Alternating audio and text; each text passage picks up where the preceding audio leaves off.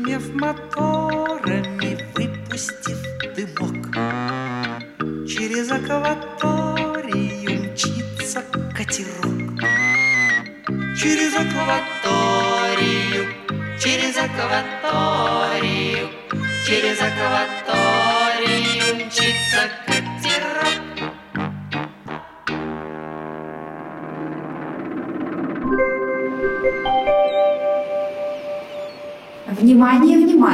Навигация для нашего катерка открыта круглый год. Потому что мы путешествуем по радиоволнам. Здравия желаю, ребятки! Всем привет!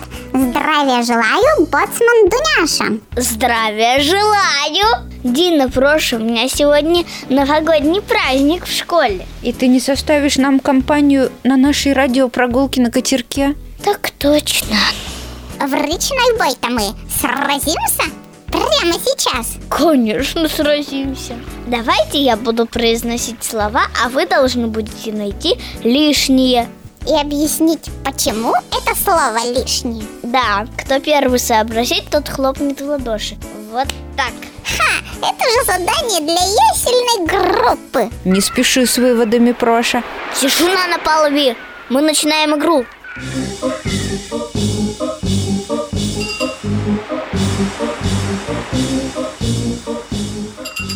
Время пошло. Гирлянда, хлопушка, мухобойка и фейерверк. Проша, Мне кажется, что это гирлянда. почему? Потому что гирлянда не бумкает, а хлопушка, мухобойка и фейерверк бабахают. Э, На самом деле, Проша, смысл совсем в другом. Капитан Дина, а ты что скажешь? А мне кажется, что э, здесь лишнее слово «мухобойка». Правильно, А почему эта мухобойка лишняя? потому что, Проша, если вещи новогодние, то они не лишние. А может мне бабушка на Новый год мухобойку подарила? Это все равно ничто. Зимой вообще мухи спят. Ну что ж, я согласен. 1-0 в пользу капитана Дины. Следующее задание. Мишура, серпантин, дождик, конфетти. Я думаю, что здесь лишнее слово «дождик». Почему? Потому что мишура, серпантин и конфетти – это атрибуты Нового года, а дождик в Новый год не идет. Ну, Проша, это такое украшение есть, дождик. Значит, верный ответ – конфетти. Так точно, капитан Дина. И счет теперь стал 2-0. 2-0. Капитан Дина побеждает. Ну ничего, Проша, у тебя есть еще один шанс. Ледянка, санки, лыжи и тюбинг. Да, капитан. Я думаю, что лишнее слово – тюбинг. Почему, капитан Дина? Потому что тюбинг – это что-то новенькое.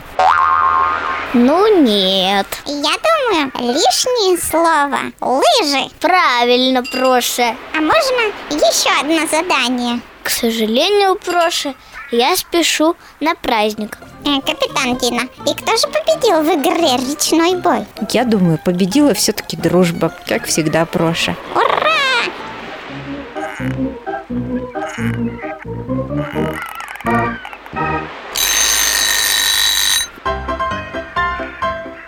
Ну вот, Дина, Дуняша на праздник убежала, а мне тоже хочется праздника. Тогда немедленно отправляемся в путь. Швартовые полные вперед! Вижу остров в подзорную трубу. Какой, капитан? Остров знаний. Только не это. Отставить, Проша. Свистать всех наверх.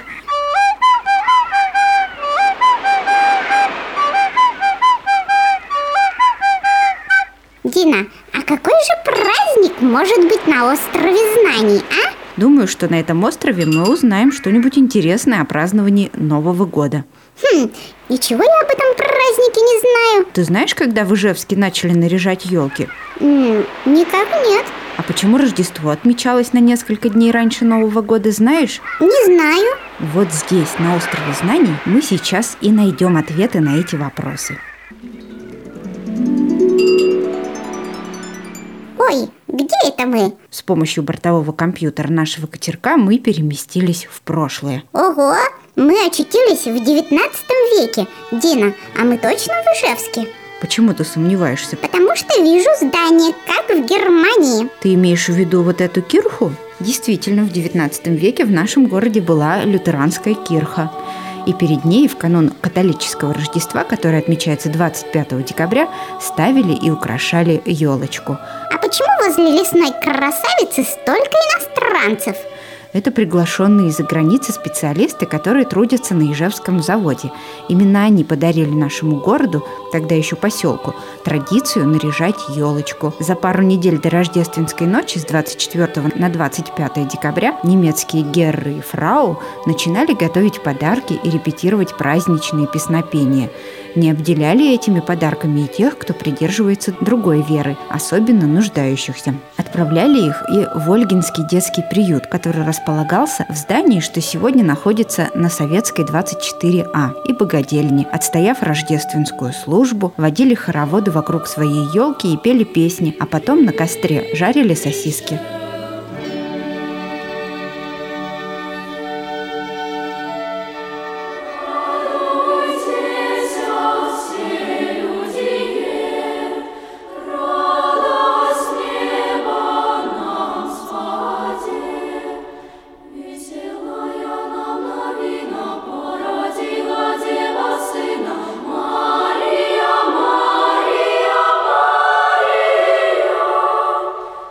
Далее наступало православное Рождество. Его отмечают 7 января, я знаю. Верно, Проша. И тут уже веселился весь Ижевск. Перед генеральским домом и офицерским собранием снова украшались елки. А знаешь, где находится генеральский дом? Так точно, в летнем саду. Правильно. Ставились елки и в гимназиях, в училищах, и просто в частных домах. На спусках улицы Береговой к пруду заливались катушки. Прошу прощения, может, катки? Нет, Проша, катушки. Это ледяные горки. Ребята и взрослые носились по ним вниз на разнообразных санях. Вдоль пруда строились снежные крепости. На льду пруда устраивались массовые катания на коньках, которые выпускались на чугунно-литейном заводе Березина. Всем хватало места в этих забавах.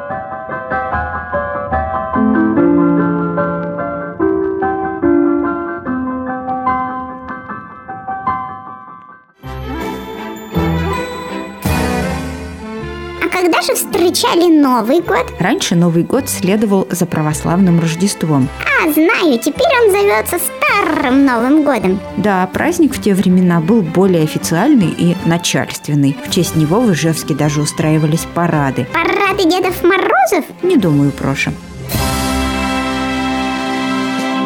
Ну вот мы и совершили наше маленькое путешествие в прошлое. Да, любопытное было путешествие. Дина, а можно я включу песенку рождественскую? Вот она в нашем бортовом компьютере. Включай, Проша, пожалуйста.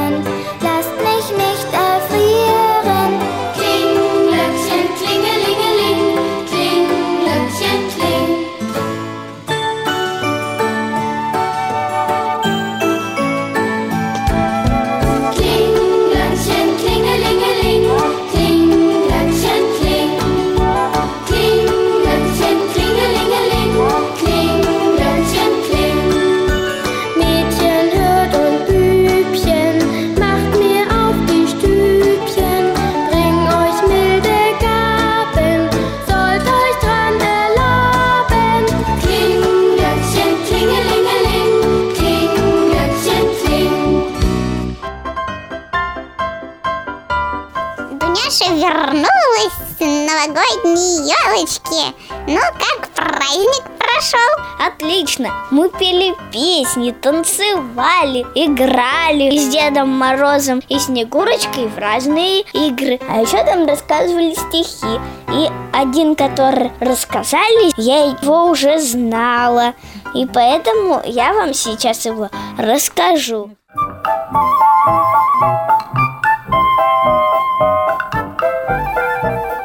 Агния Барто Дело было в январе Стояла елка на горе А возле этой елки Бродили злые волки У-у-у!